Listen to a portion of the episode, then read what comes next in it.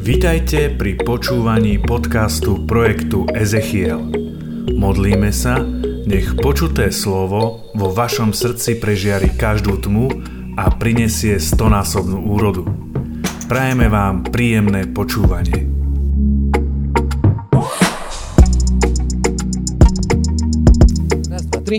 Amen, super. Vidíte ma, ja vidím vás. Treba zažať, netreba. Dobre. Ak budete, ak budete zaspávať, tak zažneme. Roman, ro, ro, minulé tu na Roman za oným, za, za, za stĺpom, dve, dve kávy, ale to je také akože pozbudzujúce, že človek rozpráva, rozpráva a si ho pozrie na Romana a Roman takto a slinka, že, že zaspal. Ja sa len modlím za to, aby nesačal chrápať, lebo to by bolo... ale nie, nie. Ja to chápem, pretože teraz v noci je tak horúco, že človek Neviem, jak vy, či môžete spávať, lebo u nás je, u nás je to bieda. Nemám, nemám túto klimatizáciu, takže... A? A? Vychladené všetko? Funguje. Ba, teraz chvála pánovi, chvála pánovi. Budúce stretnutie môžeme spraviť u nás. V bazéne, áno. Moje, moje o, niekoľko mesačné úsilie sa oplatilo a dokončil som to, čo som začal. Naozaj, pán je verný a má milosť k Joane, pretože chudátko Joana bola tá, ktorá pri tom trpela a dneska sme konečne dokončili, dávali sme fóliu, takže už sa, mali sa čvachtá, ten bol jak veleryba, tomu len zadok trčí, lebo tam bolo len takých 10 cm vody a Danielko sa tak, jak tu len, že sa rozbehol a žú!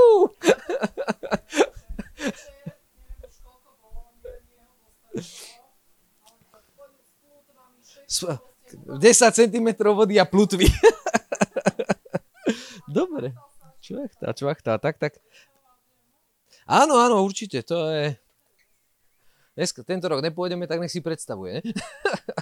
Dobre. Dneska budeme hovoriť o také veľmi, veľmi, veľmi dôležité veci a zaujímavé veci, pretože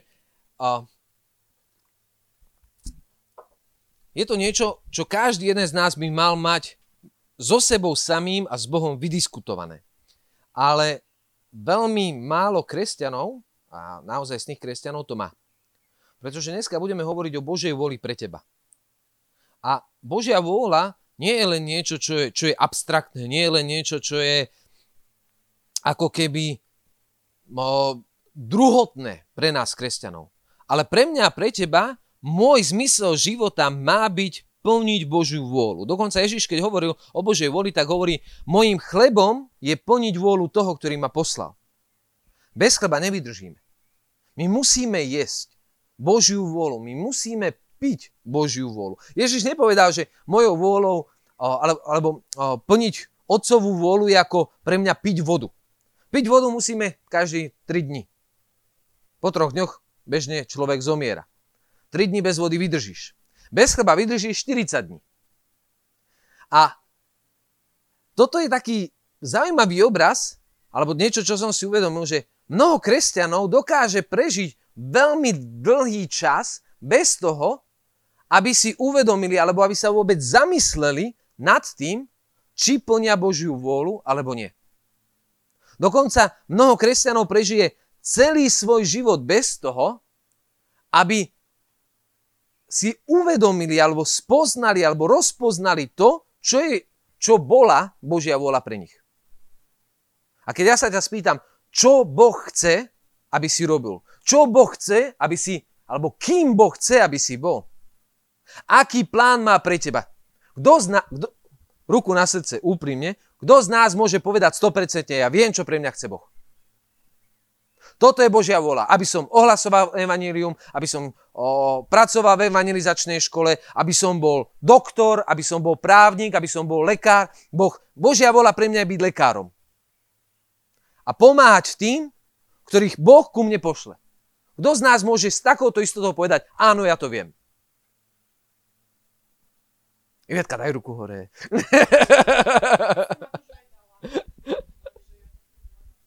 tak.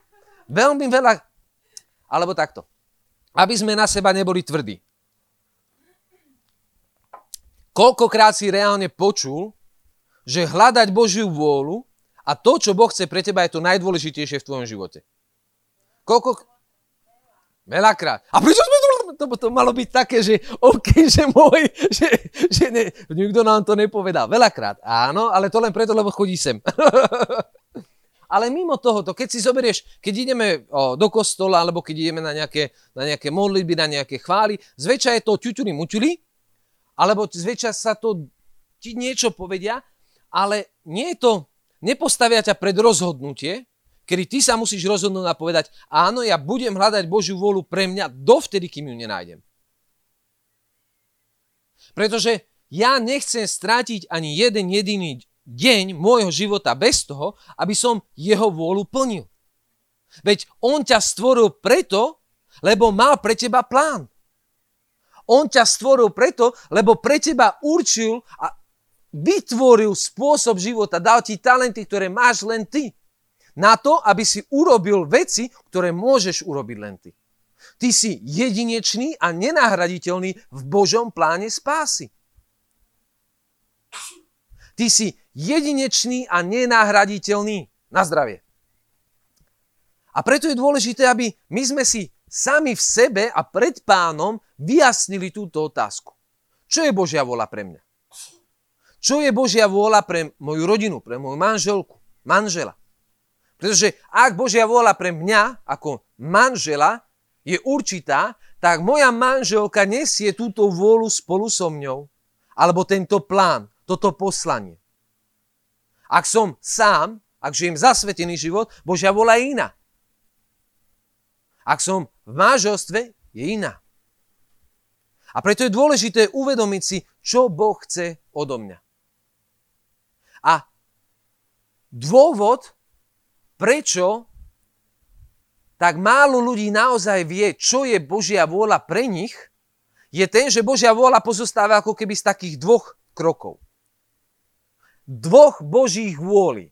Prvá je Božia vôľa, ktorá je všeobecná pre nás ako kresťanov, ako pre ľudí, ktorí sa stali kresťanmi, uverili v Ježiša Krista, vstúpili do Božieho kráľovstva. A táto Božia vôľa je ako keby všeobecná. Každý jeden z nás máme v Bohu určený určitý spôsob života, ktorým máme žiť.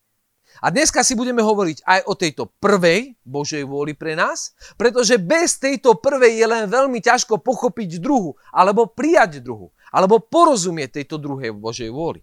A preto pôjdeme do prvým Solunčanom, prvý Solunčanom 1, nie 5, prvý Solunčanom 5, 16, alebo dáme až 15 až 18. Mám to na obrazovke. Dobre, ale ja dám aj ten verš predtým, lebo keďže som si to pripravoval tesne predtým, ako som tu sedel a Boží duch na mňa zostúpil. Toto som pripravoval ráno, ale tam som si všimol ešte jeden verš, ktorý som si predtým nevšimol. Bedami. Tak začneme aj s 15. Čiže 15. Dajte si pozor, aby sa nik nikomu neodplácal zlým za zlé, ale vždy sa usilujte o dobro medzi sebou i voči všetkým. Ústavične sa radujte, bez prestania sa modlite, pri všetkom vzdávajte vďaky, lebo to je Božia vôľa v Kristovi Ježišovi pre vás. Ako jasnejšie máme mať napísané, čo je Božia vôľa pre nás? Ja som rád, že pán nás občas sa, sa k nám tak chová ako k malým deťom, ktorým to naozaj všetko krásne vysvetlí a povie. A tu nám pán hovorí, že pre tých, pre mňa a pre teba, lebo Pavol toto hovorí církvi. On to nehovorí nejakému konkrétnemu človeku, ale on to hovorí celej církvi, ktorá je v Solúne. A hovorí, neodplácajte sa zlým za zlé. My ako kresťania nemôžeme žiť podľa štandardov tohoto sveta. A preto Božia vôľa pre mňa je žiť iným spôsobom. Dokázať milovať tých, ktorí ma nenávidia. Dokázať žehnať tých, ktorí ma osočujú, ktorí mi ubližujú, ktorí ma prenasledujú, modliť sa a žehnať tým, ktorí mi siahajú na život. A preto Pavol hovorí, ako prvé Božia vôľa pre nás je, aby sme sa neodplácali zlým za zle. Ale aby sme sa snažili o dobro voči všetkým. Ak ja a ty chceme žiť ako kresťania, ktorí máme plniť Božiu vôľu, máme sa snažiť o dobro. Máme sa snažiť byť taký dobrý, ako je dobrý náš nebeský Otec. Voči všetkým. Tým, ktorí veria, tým, ktorí neveria. Tým, ktorí nás nenávidia, tým, ktorí nás milujú. Tým, ktorí nás žehnajú, tým, ktorí nás preklínajú. Ja a ty sme po, povolaní do toho, aby sme ako bumerang vracali s požehnaním všetko čo, to, čo na nás hodia. Niekto na teba nadáva, ty ho žehnaj. Niekto ti ubližuje, ty mu pomáhaj. Niekto ťa nenávidí, ty ho miluj. Usiluj sa o dobro. A tuto ešte alebo pre mňa osobne tento verš, výborne, pre mňa osobne tento verš je ešte tak dobre pochopiteľný, keďže pochádzam z kresťanskej rodiny, o, moji rodičia sú katolíci, od malička ma viedli ku katolíckej viere, tak bolo pre mňa prirodzené vštepované to, že mám byť dobrý. Že mám sa snažiť o dobro. Ale tie ďalšie ver- verše boli, alebo ešte stále sú pre mňa občas ťažké na prehríznutie, prekusnutie. Ústavične sa radujte. Aj. Á. Ja som prirodzene taký mrmloš. Ja čo môžem, tak ofrflem. Vítaj v klube. To je taká naša, možno by som povedal aj slovenská nátura. Jak sa máš? Á, nič moc. Jak sa darí? E, aj keby som milión vyhral. Jak sa darí? A mohol som dva. Ako? Amen, lebo, lebo som si pripravoval prednášku. Dneska si povedal, že super.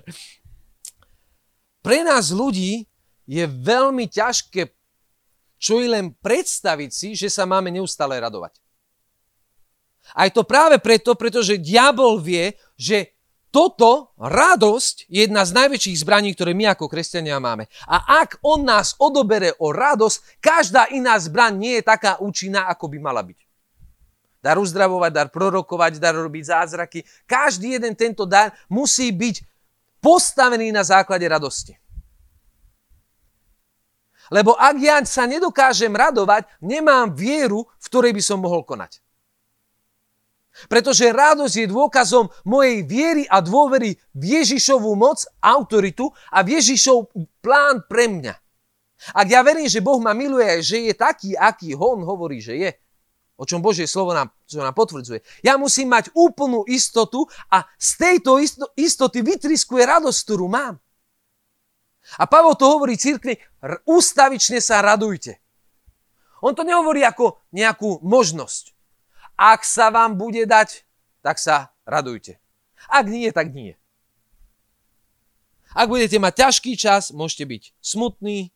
Ak budete mať ľahký čas, môžete byť radostní.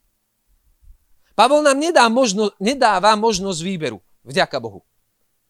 Lebo my ľudia by sme si určite vybrali to, že sa budeme radovať, keď sa budeme mať dobre a budeme plakať, keď sa máme zle. Radosť v pánovi je našou silou. Na inom mieste sa hovorí. Radosť pánovi je našou silou. Ak my sa nedokážeme radovať, nie sme silní. Preto Pavol tu nám hovorí, ustavične sa radujte, lebo my musíme byť neustále silní. Neustále. Každý deň. Každé ráno, každý večer. A prečo je to také ťažké? V cirkvi alebo v cirkvi celkovo máme také dva pohľady. Jeden v spoločenstvách alebo pri vyučovaniach nám hovorí, že ty sa máš radovať stále, pretože pán je s tebou, čo je pravda, a vonkajšie okolnosti jednoducho nie sú dôležité. To znamená, či sa ti darí, či si zdravý, či si chorý.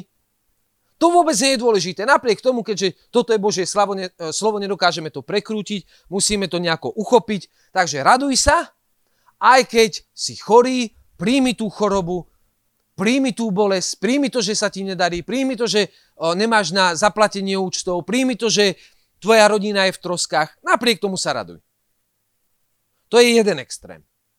Druhý extrém je ten, kedy hovoríme, musíš, musíš mať všetko úplne tip-top, pán ťa musí žehnať, musíš mať dostatok financí, musíš mať úplné zdravie, musíš mať perfektnú rodinu, na to, aby si sa mohol radovať.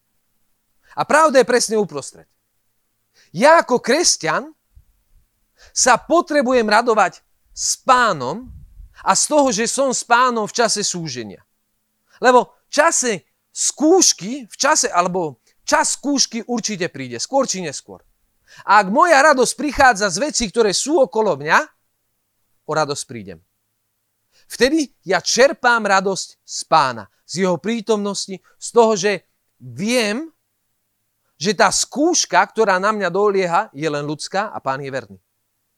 A pán ma nedovolí pokúšať nad moje sily. Preto spolu so skúškou nám dáva aj silu vydržať. A preto ja sa dokážem radovať aj vtedy, keď mám problémy v manželstve. Preto ja sa dokážem radovať aj vtedy, keď moju rodinu zasiahne choroba. Lebo viem, že pán je verný. Ale na druhej strane, táto skúška je len do času. To znamená, že ja, ty ako kresťan, ako Boží syn, Božia dcéra, nemôžeme trpieť neustále. Nemôžeme byť neustále skúšaní. Nemôžeme byť neustále chudobní, neustále hladní, neustále chorí. Ako sa môžem radovať, ak by moje deti umierali od hladu? Ktorý otec sa dokáže radovať, ak jeho deti umierajú od hladu? Ak sú o, ničené chorobou, zomierajú. Žiaden. A preto naša radosť, tým, že sme ľudia, že sme duch, duša i telo, nie je postavená na základe toho, čo máme, ale na základe toho, čo Boh koná a toho, čo Boh nám dal. Ja sa radujem a nesnažím sa tváriť ako super duchovný človek, že keď Boh má s niečím požehnať, že ma to nepoteší. Dneska som konečne dokončil bazén, bolo tam počlenky vody, prechádzal som sa, usmieval som sa jak taký dilinko, lebo som videl, jak sa tam moje deti šantia a hovoril som, duchu som sa modlil a hovoril som, chvála ti, sláva ti, Danielko prišiel ku mne, objal ma, hovorí, ocko, ďakujem. Je oči veľké vypúlené, úsmev, nahatý bol, ričula veľká vypučená. Ocko, ďakujem tak som sa z toho tešil. My sme ľudia a potrebujeme zakúšať dobre, potrebujeme zakúšať dobré veci, ktoré nám dáva Boh. V Hebrejom sa píše, že my máme veriť, že Boh odmenuje tých, ktorí ho hľadajú. A preto ja potrebujem nielen vedieť, že Boh ma jedného dňa v nebi odmení, ale ja potrebujem už teraz vnímať, jeho konkrétnu lásku. Jeho konkrétnu prítomnosť. A preto zdravý, dospelý kresťan sa raduje neustále. Raduje sa vtedy, keď nič nemá, pretože vie, že bude mať viac ako dosť. A raduje sa vtedy, keď má všetko, pretože vie, že v tom všetko, alebo to všetko mu dal Kristus. Slobodu, uzdravenie, požehnanie, rodinu, priateľov, spoločenstvo. Všetko to mám od Krista a preto sa radujem. A preto radosť je rozhodnutie. Ja sa rozhodujem na základe mojej viery v Krista radovať sa, hoci ja sám viem, že pre mňa je to nemožné. Ale spolu s Kristom je všetko možné. A preto ťa teraz pozývam, usmej sa. oprášte kútiky zaprášené. Ono, niekedy potrebujeme urobiť fyzický krok na to, aby sme prijali duchovné požehnanie. Ježiš, keď sa, o, ke, keď bol chromý pri rybníku Siloe, sa mi zdá. Ježiš mu povedal, vstaň a choď. Fyzicky on sa sám musel postaviť a ísť. Slepému naplú spravil blato, povedal mu, chod sa umyť do rybníka. Ak slepý by si povedal, ha, túdle, čo ja budem, onej najskôr ma opluje a teraz ešte ho mám poslúchať.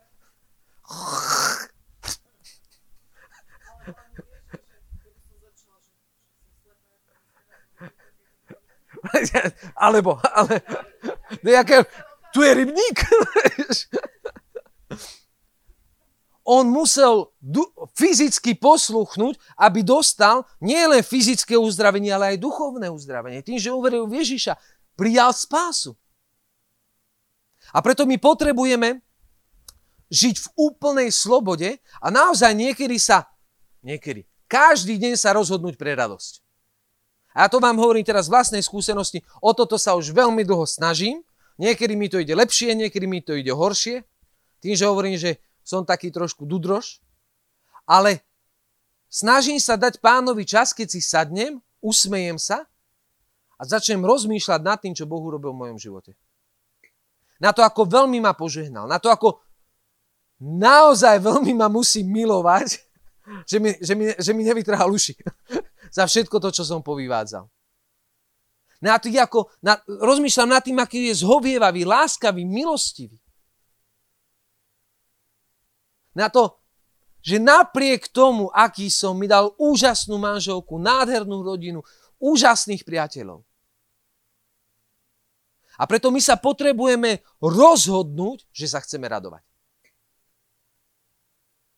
Lebo ak je to tvoje rozhodnutie radovať sa, nikto iný ako ty sám ti ho nemôže ukradnúť. Ak tvoja radosť prichádza zvonku, niekto ti zobere to, čo je zvonku, to, čo ti tú radosť spôsobovalo, si smutný. Ak tvoja radosť prichádza len z toho, že nemáš problémy, že sa ti teraz darí, príde iné obdobie a si tam, kde si bol predtým. Ale ak ty sa slobodne rozhodneš ako dospelý kresťan odnes, ja sa budem radovať, lebo to je Božia vôľa pre mňa. Začali sme s tým, že sme hovorili, dneska budeme hovoriť o Božej vôli. A tu je to napísané. Pavol v tom pokračuje, lebo toto je Božia vôľa pre vás. Konajte dobro. Neodplácajte sa zlým za zlé, Neustále sa radujte. To je Božia vôľa pre mňa. A preto mnoho kresťanov mi nevie povedať, čo je Božia vôľa pre mňa v tom druhom kroku. Lebo ešte stále nemajú ten prvý. Ešte stále nepochopili, že ak ja chcem zistiť, čo Boh naozaj odo mňa chce, či mám ísť kázať evanilium do Afriky, či mám o, o, pracovať v evangelizačnej škole, či mám mať nejaké spoločenstvo, či mám pracovať len ako doktor, ako právnik, ako policajt, ako vojak. Najskôr ja potrebujem uchopiť túto Božiu vôľu. 1. Solinčanom 5, 15 až 18. Neustále sa radovať. Na Slovensku máme to blbé príslovie, že čo sa smeje, či, jak, jak sa to hovorí, že čo sa smeješ, čo si sa zbláznil? Že keďže sa smeje bez príčiny. Len blázon sa smeje bez príčiny. Tak, len blázon sa smeje bez príčiny. Ale my nie sme blázni, my máme príčinu. A tá príčina má meno. Ježiš Kristus, ktorý nám dal svojho ducha, ktorý nás naplňa radosťou. A my sa môžeme radovať v každom čase, na každom mieste. Amen? Amen. O, tak. A jo, bum! On bude, že to je na víno a nové mechy na fazulu. Aby nás To je. Serecký vtip. Dobre. Fazulový vtip. Dobre. Budeme sa radovať. Amen. Amen. Keby si ty vedel, čo ja prežívam, aké problémy ja mám. Ani jeden problém nie je pre Boha nevyriešiteľný. Alebo takto. Pre Boha tvoj problém je nevyriešiteľný len vtedy, keď ty veríš, že je nevyriešiteľný. Lebo Boh si chce použiť tvoju vieru na to, aby ti ukázal, aký veľký je On. A preto, ak ja sa dokážem radovať v čase súženia, ja mám 100% záruku a istotu, že Boh bude konať. Lebo moja radosť je fyzický dôkaz ktorý aj ľudia okolo mňa môžu vidieť, že ja verím. Ak ja mám rakovinu, mám dve možnosti. Buď sa budem utápať a budem sa pýtať Boha prečo a budem ho prosiť, aby ma uzdravil, Alebo sa postavím na základe Božieho slova a poviem si, Ježiš, ty si ma už uzdravil, v tvojich ranách som uzdravený. A ja verím a preto sa radujem. A moja choroba musí odísť. Náš Boh je mocný, slávny a svetý. Teraz som, mal, o, som sa rozprával s Ondrom Liškom, čo sú zo spoločenstva z Čech, ktorí chodia na, na školu. A mi hovoril dve svedectva. Robili evangelizácie vo farnostiach a jeho žena počas jednej modlitby, oni vždy predtým prišli na to miesto a modlili sa za tú dedinu. A v jednej dedine jeho žena povedala, že cíti veľmi silne, aby sa modlili za niekoho, kto chce spáchať sebevraždu. Tak sa v ten večer modlili a na druhý deň im prišla správa, že jedno 13-ročné dievča v tej dedine skočilo pod vlak. Ale, ale, Boh je tak mocný, že ona ako skočila, nikto nevie, ako sa to stalo, sa od toho vlaku odrazila. Neskočila pod neho, ten vlak ju odrazil a má dve takéto modrinky. Prežila, nič sa jej nestalo. Druhý, bol jeden chlapec, ktorým, ktorému zomrel otec. Teda, počkaj, neviem, či to môžem povedať. Či to, či to. Ako? Dobre, potom to, toto vystrihni, lebo neviem, že či to nebolo konfidenciálne. Bol jeden o, o, chlapec, ktorému ako 8-ročnému zomrel otec na rakovinu. Chalenisko dostal ťažké depresie, začal sa rezať. Rezal sa tu na, na rukách a na stehnách, tak aby to nebolo moc vidieť. A dlhé roky si to robil išiel na stretnutie, prijal, prijal Krista, vrátil sa domov, išiel, vyzliekol sa a všetky jazvy zmizli. Všetky jazvy zmizli. Nech mi nikto nehovorí, že pre Boha niečo je nemožné. Ústavične sa musíme radovať, pretože naša radosť je dôkaz toho, že to, v čo sme uverili, sa aj stane že slovo, ktoré sme vyslovili, sa stane telom v našom živote. Lebo Boh je verný. A či to bude trvať deň, týždeň alebo rok, je jedno. Lebo ja už teraz mám a radujem sa z toho, čo moje oči ešte nevidia. Ale moje srdce to už prijalo. Skrze vieru v Ježíša Krista. Amen. Čiže Božia vôľa je pre nás, aby sme sa radovali bez prestania sa modlite. Čo je Božia vola pre mňa? Aby som, sa, aby som konal dobro, aby som sa odplácal dobre o, za zlé dobrým, tak aby som to ne, ne, ne, neotočil, aby som sa neustále radoval, aby som sa bez prestania modlil. A toto je niečo, na čím, za, čo, za čo ja sa modlím už dlhé roky. A nie je to niečo, čo by som eš, už prijal, ale učím sa v tom kráčať. A ja si myslím, že pán nám nikdy nedá tento dar nárazovo. Lebo mal som obdobie, kedy naozaj som sa modlil stále, ale ako keby som si to prestáva žiť, pretože to bol veľmi rýchly dar.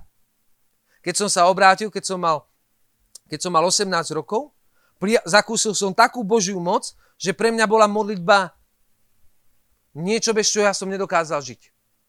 Ja som ju dýchal, ja som kráčal, ja som fyzicky cítil Boha pri mne. Doteraz si pamätám, ja som, sa, som si povedal, idem sa naučiť Bibliu na spameť. Tak som začal. Na počiatku bolo slovo, slovo bolo Boha, to slovo bolo Boh. a išlo. Teraz už viem lepšie, že ja si to nedám. Ale tá moja túžba, ten môj hlad spôsobil to, že ja som na Boha neustále myslel.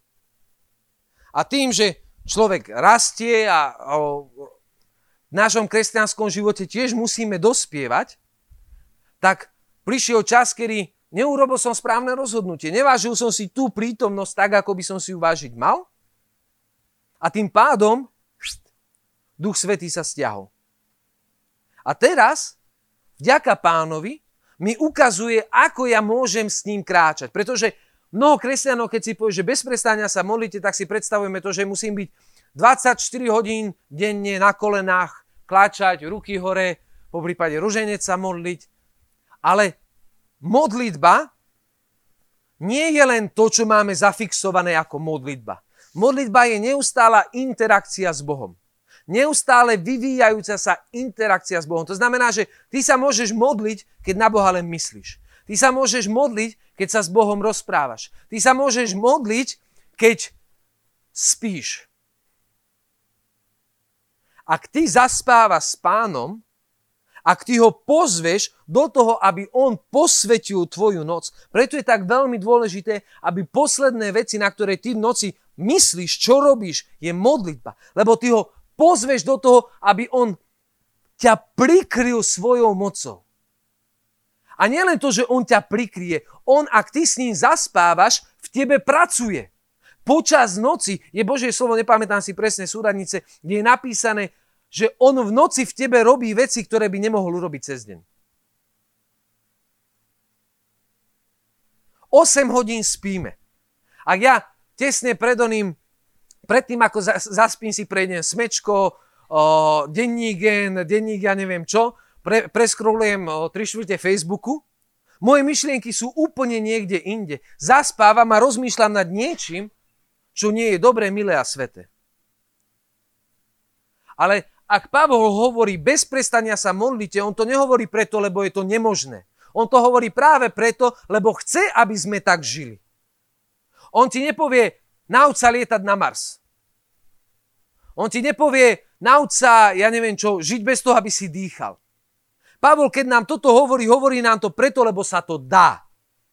Počúvaj ma dobre. Bez prestania modliť sa reálne dá.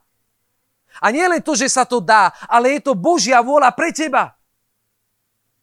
Neustále radovať sa dá. Bez prestania sa modliť dá. Odplácať sa dobrým za zlé sa dá. A je to Božia vôľa pre teba. Pri všetkom zdávajte vďaky. Ak ja sa učím, ako sa radovať, ak ja sa učím, ako s Bohom kráčať, je len prirodzené, že moje srdce je naplnené chváhlou a pri všetkom vzdávam vďaky. A tieto tri, radovať sa, modliť sa a vzdávať vďaky, môžu ísť v tomto poradí, v našom živote, v tvojom dni, alebo môžu byť prehodené. Niekedy je pre mňa ťažké radovať sa a preto začnem vzdávať vďaky. A keď vzdávam vďaky, moje srdce sa naplní radosťou a začnem sa modliť. Niekedy je pre mňa ťažké zdávať vďaky. Začnem sa modliť tým, že poviem pánovi to, čo ma ťaží. To, čo ma sužuje, to, čo ma boli. Začnem modlitbu. A moje srdce, keď sa vyprázdni, Duch Svetý ho naplní vďakou. A ja sa začnem radovať. A niekedy len jednoducho si poviem, a dosť bolo smutku. Boh je dobrý a ja sa radujem. A v momente, keď urobím toto rozhodnutie, ja v mojom tele, v mojom duchu a mojej duši cítim, ako duch svetý prúdi. Ako duch svetý premieňa. Ako duch svetý formuje a tvaruje. A preto je dôležité, aby ja som sa naučil, ako sa radovať, aby som sa naučil, ako sa modliť, aby som sa naučil, ako vzdávať vďaky. Ako konať dobro, lebo to je Božia vôľa pre mňa a pre teba. Amen? A teraz, ak je toto prvá Božia vôľa, alebo ten prvý krok, čo my, ja a ty, bez ohľadu na to, či si muž, žena, mladý, starý, o, zasvetený, alebo žiješ vo svete, manžel alebo kňaz, toto je Božia vôľa, ktorá je univerzálna pre každého jedného z nás. A ak ja už teraz zakúšam to, čo je tunak napísané, tak budeme pokračovať vo veršoch a uvidíme, čo nám Pavol hovorí o tej druhej Božej vôli. Alebo to, ako zistiť, čo je Božia vôľa, tá druhá.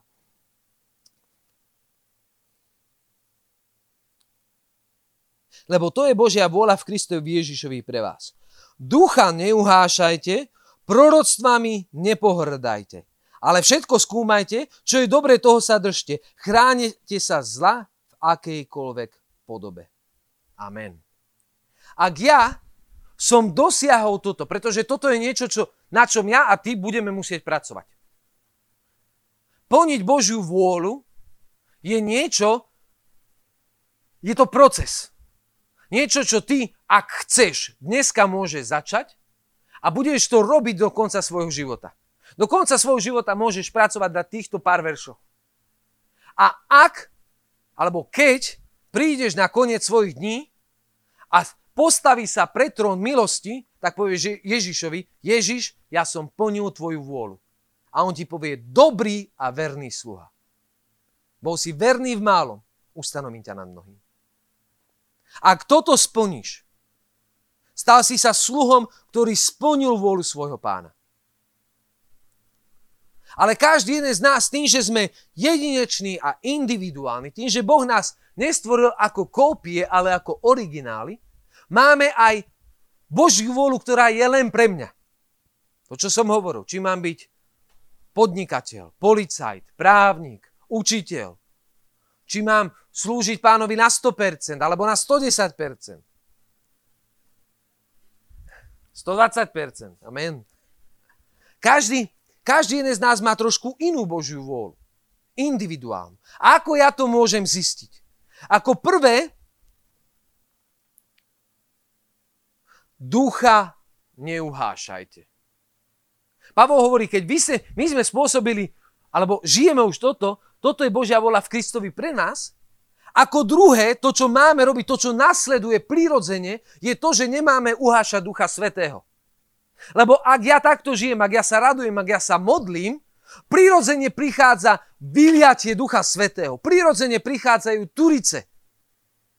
S Braňom, náš môj obľúbený trip, doteraz na to spomínam, Bulharsko, Sofia. Ako? Za dva týždne ideme. Amen. Máme si druhé v aute 8 hodín modlitby. Ochota Ramanasaj. Vyjdeme. Amen. No, kto chce sa pridať, dáme aj karavan. v Bulharsku som zažil to, čo, čo sú následky tohoto. A hovorím to preto, lebo tam je to krásne vidieť.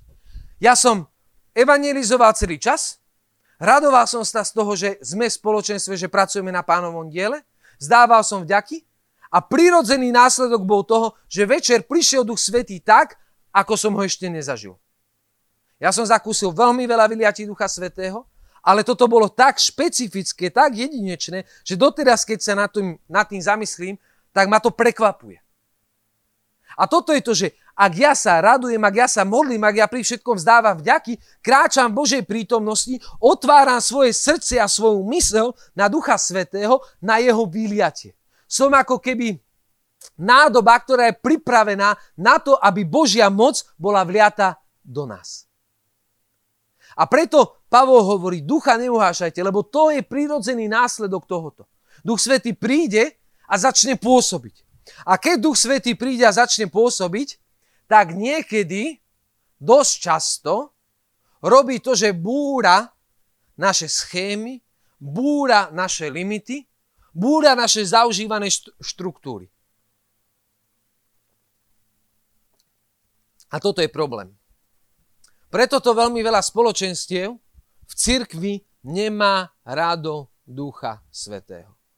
Nemajú problém s otcom, nemajú problém so synom, ale Duch Svetý, keď príde a začnú sa prejavy Ducha Svetého, spev v jazykoch. O, to si blabocu. Bla, bla, bla, bla, bla dar uzdravenia. O, na to treba dávať pozor, či to nie je od zlého. Lebo koho pán Boh miluje, toho krížom navštevuje.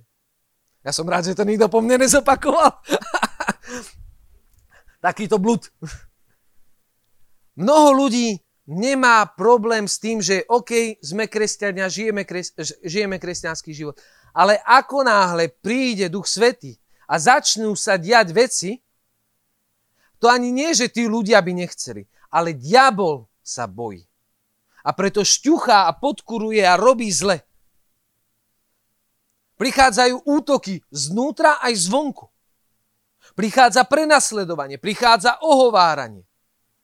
A kres, ak by kresťania nemali Ducha Svetého, tak tento svet je s kresťanstvom úplne, ale že úplne v pohode. Robíme charitu, pomáhame chudobným, staráme sa o chorých, není problém. Svet s tebou nemá problém. Ale ak máš Ducha Svetého, tento svet ťa nenávidí. Lebo Duch Svetý je pečat Kristovho vlastníctva na tvojom čele. A diabol vie, že mu nepatríš. A preto spraví všetko preto, aby ťa zničil. Ale my máme prislúbené, že po jeho moci budeme šliapať. A že jeho hlavu rozdrvíme. Amen? Amen. Takže, ak ja žijem prvú Božiu vôľu, prichádza Duch Svetý, ktorý ma naplňa. Preto Pavol hovorí, neuhášajte Ducha Svetého, lebo mnoho ľudí sa zlakne. Keď príde Duch Svetý, keď prišli Turice, apoštoli sa zlakli, ľudia sa zlakli, pýtali sa, čo je to? Čo sa to deje? Počuli húkot z neba. Videli ľudí, ktorí sú opití, tackajú sa, blabocú nezmysly. Rozprávajú novými jazykmi a hovoria sa, títo sú opití. Ale neboli. Boli naplnení Duchom Svetým a mocou z výsosti. A preto ja nemôžem uhášať Ducha Svetého, ak chcem plniť Božiu vôľu a ak chcem zistiť, čo je Božia vôľa pre mňa. Ducha neuhášajte a ďalej sa píše, proroctvami nepohrdajte. Ako ja môžem takto? Ja nedokážem prijať proroctvo, ak uhasím ducha, ktorý to proroctvo prináša. A aj ak neuhasím ducha, ktorý to proroctvo prináša, môžem tým proroctvom pohrdnúť. A môžem povedať, že to nie je pravda. Že to nie je tak. A preto ja potrebujem prijať plnosť Ducha Svetého, aby Duch Svetý skrze či už mňa, lebo aj ja sám môžem prijať proroctvo pre svoj život, alebo skrze mojich bratov a sestry v spoločenstve prehovorí. A preto je dôležité, aby ja som mal spoločenstvo, ktoré neuháša Ducha Svetého, ale ktoré naopak rozdúchava tie uhlíky, ktoré sú v tvojom srdci. Aby splanuli na novo. A preto ja príjmam Ducha Svetého, neuhášam ho a túžim po prorockom slove. Pavol hovorí, dychtite po duchovných daroch, špeciálne potom, aby ste prorokovali. Prečo? Pretože proroctvo má nenormálny potenciál v kresťanskom živote. A kresťania bez proroctva sú ako o, cyklista bez bicykla. Chudák Sagan, jak by vyhral túr, keby nemal bicykel. My, ak chceme plniť Božiu vôľu a ak chceme byť efektívni v kresťanskom živote, potrebujeme proroctvo. Už len preto, lebo ja sám potrebujem skrze proroctvo prijať to, čo je Božia vôľa pre mňa. Takisto skrze proroctvo môžem a mám povzbudzovať mojich bratov, aby vytrvali v Božej vôle, vôle pre nich. Môžem ich usmerňovať. Proroctvo je na to, aby som budoval, aby som povzbudzoval, aby som, aby som uschopňoval tých, ktorí sú okolo mňa, ako aj mňa samého. A preto, ak chceme rozpoznať, alebo takto, ak ty chceš naozaj spoznať, čo Boh pripravil pre teba, ako prvé, splň Božiu vôľu číslo jedna. Tak jednoducho to poviem. Božia vôľa číslo jedna. Konaj dobro, neustále sa raduj, bez prestania sa modli, neustále vzdávaj chválu. Vďaku pánovi. Ak toto splníš, budeš naplnený Duchom Svetým a pýtaj si proroctvo. Pane, tu som, prehováraj. A pán ti povie. Zalo spoločenstvo. Evangelizuj chorých. Modli sa za oslobodenie. Prorokuj. Modli sa za to, aby si dostal slovo poznania. Slúž slovom poznania. Neuhášajme Ducha Svetého a nepohrdajme proroctvami. Pretože proroctvo vychádza z Božieho srdca. Preto je dôležité mať úctu v proroctvo. Pretože ono vychádza z Božieho srdca a ukazuje ti Božiu vôľu pre teba. A preto Pavol hovorí, ale všetko, s vami nepohrdajte, ale všetko skúmajte a čo je dobré, toho sa držte. Mnoho ľudí má strach z proroctva, pretože si povie, proroci boli v starom zákone, proroci boli nejakí v novom zákone a teraz už proroctvo není 100%. A to je pravda. Ak ja ti budem prorokovať, nikdy netrafím 100%. Pretože Boh si používa obyčajný ľudský nástroj na to, aby vyjadril svoju nekonečnú lásku k tebe. To sa nedá. Ja slovami, Aj keby som sa akokoľvek snažil, nedokážem opísať to, ako Boh ťa miluje. A preto v mojom proroctve vždycky budú chyby. Niektoré menšie, niektoré väčšie. A Pavol to vie. Preto hovorí, všetko skúmajte a to, čo je dobré, toho sa držte. A preto ja nemusím mať strach z proroctva. Ja nemusím mať strach. Niektorí, som počul niektorí ľudia, ktorí hovoria, že je nebezpečné chodiť na modlitbu vkladaním rúk, lebo keď ten človek, ktorý sa za teba modlí, má hriech, tak ten hriech môže preskočiť aj na teba.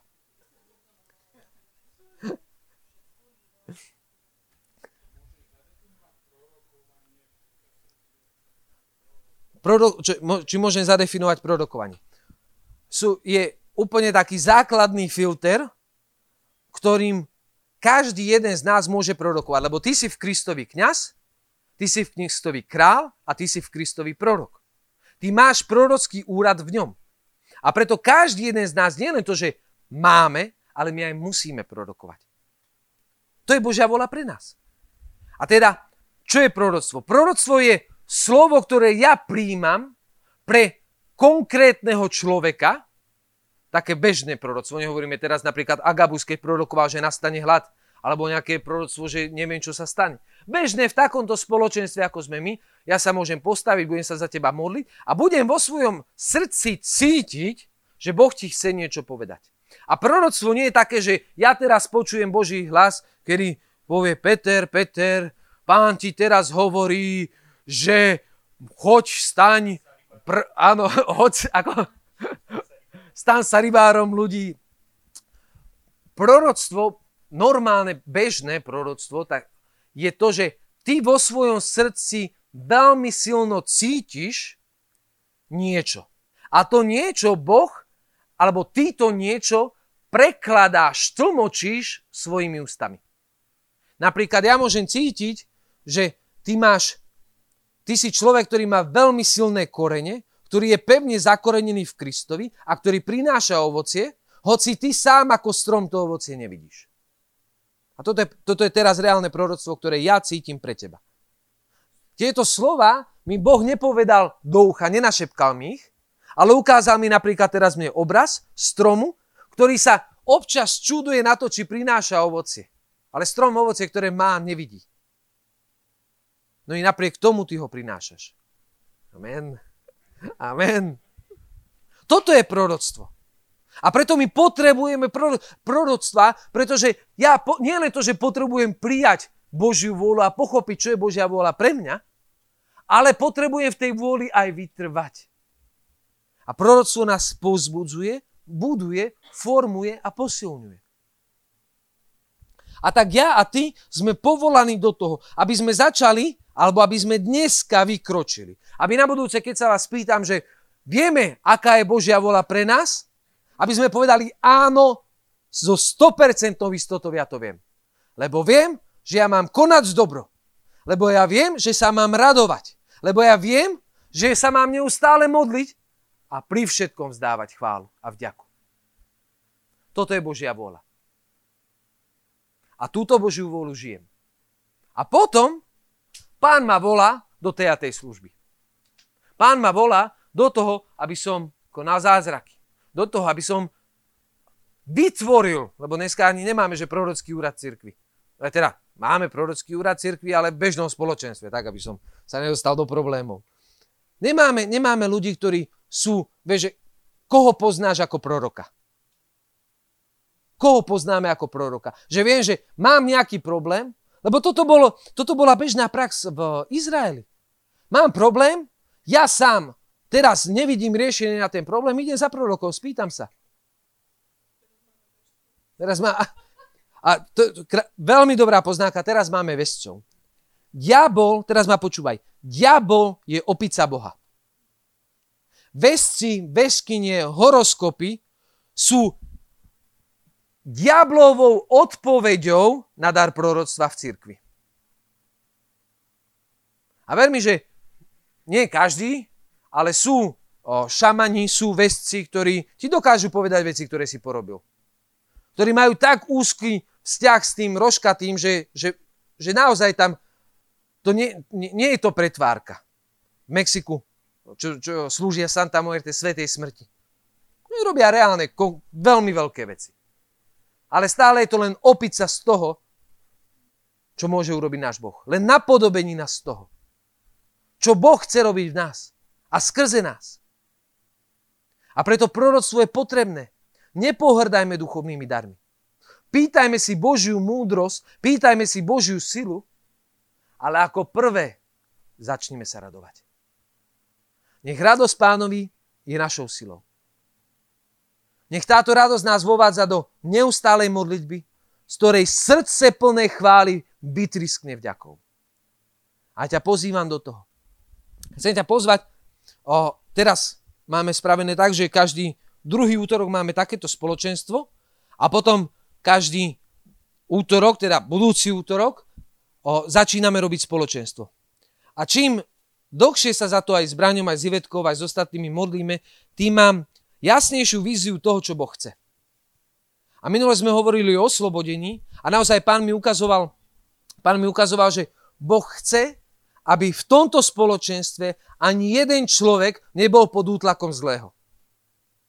Lebo poznám veľmi veľa kresťanov, ktorí žijú dlho s pánom. A naučili sa žiť pod útlakom, naučili sa žiť pod, v smútku, v depresii, v samote. A ja prehlasujem, že toto spoločenstvo, ktoré tu pán začal tvoriť, ktoré netvorím ani ja, ani Braňo, ani Ivetka, ani Miško, nikto. To je pán, ktorý to, začal toto dielo a pán ho dokončí. Že pán pripraví toto miesto na to, aby každý jeden človek, ktorý sem príde, bol oslobodený. Od akéhokoľvek útlaku, od akéhokoľvek zlého ducha. Aby každý jeden človek bol uzdravený. Nezáleží, nezáleží na tom, z akej choroby. Toto je niečo, za, to, za čo ja a ty sa máme modliť. Prečo? Aby naša radosť bola úplná. Aby každý jeden človek bol, ktorý sem bude chodiť do tohto spoločenstva, plnil Božiu vôľu na 100%. Toto je niečo, čo naozaj pán mi kladie na srdce. Aby tí ľudia, ktorých túto pán spojí, tá, tá, to telo, ktoré tu pán začne vytvárať, bolo telom, kde sú dospelí ľudia, ktorí sú úplne oslobodení a pripravení do služby v Kristovi. Ktorí sa postavia a s odvahou povedia, tu som, pane. Chcem plniť tvoju vôľu. Plním tvoju vôľu. Až do konca mojich dní. Amen. Amen. Amen. Amen. Dobre. Uh, máme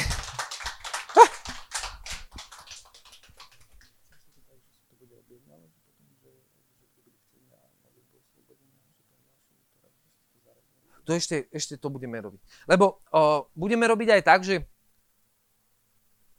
budeme mať modlitbu za uzdravenie a službu modlitby za uzdravenie a službu modlitby za oslobodenie. Za oslobodenie to bude jedna vec, za uzdravenie bude druhá vec. Za uzdravenie služba, ktorú budeme mať, my to budeme volať modlitba za uzdravenie, preto aby sme nepohoršovali, ale nebude to modlitba za uzdravenie. Bude to uzdravenie. Dobre? Lebo je rozdiel medzi modlitbou za uzdravením a uzdravením. Modlitba za uzdravenie v tom našom kresťanskom ponímaní je to, že človek sem príde chorý a my sa budeme modliť za to, aby Boh ho uzdravil. Alebo ho už uzdravil. A on nám prikázal, aby to uzdravenie, ktoré on už vykonal, my sme učinili. Aby sme boli nástrojom.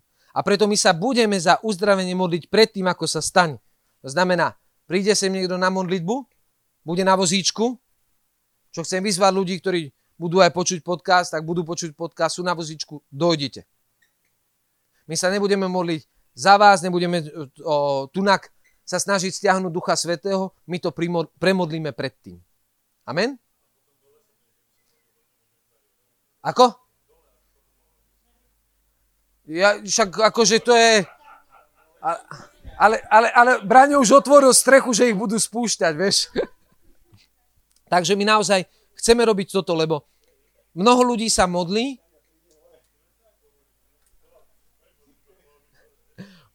ja, do, ja, ja, pri záchod, pri onom. Ale to, to bude tak, menej Ježiša, staň a chod sa modliť. áno, áno, áno. Lebo to, to je to, že to, keď my sa budeme modliť za uzdravenie, alebo tak, keď bude prebiehať ten proces, tak to, čo mi pán kladie na srdce, je, aby každý jeden človek, ktorý príde, zacítil alebo urobil niečo, aby spravil fyzicky to, čo urobiť nemohol. Lebo a ja sám som sa častokrát modlil tak, že Pane Ježišu, uzdrav ho, amen. Ale keď prišiel, že ho boli koleno, uzdrav ho a amen. Ale nepovedal som mu skús. A takto som sa dlhé roky modlil. A pokiaľ, ja som si uvedomil to, že pokiaľ som nepovedal, klakni si, alebo skús. Cítiš tú bolesť ešte? Že som sa ho spýtal, že som verifikoval to, tak tie zázraky sa nediali tak, ako by sa diali, diať mali.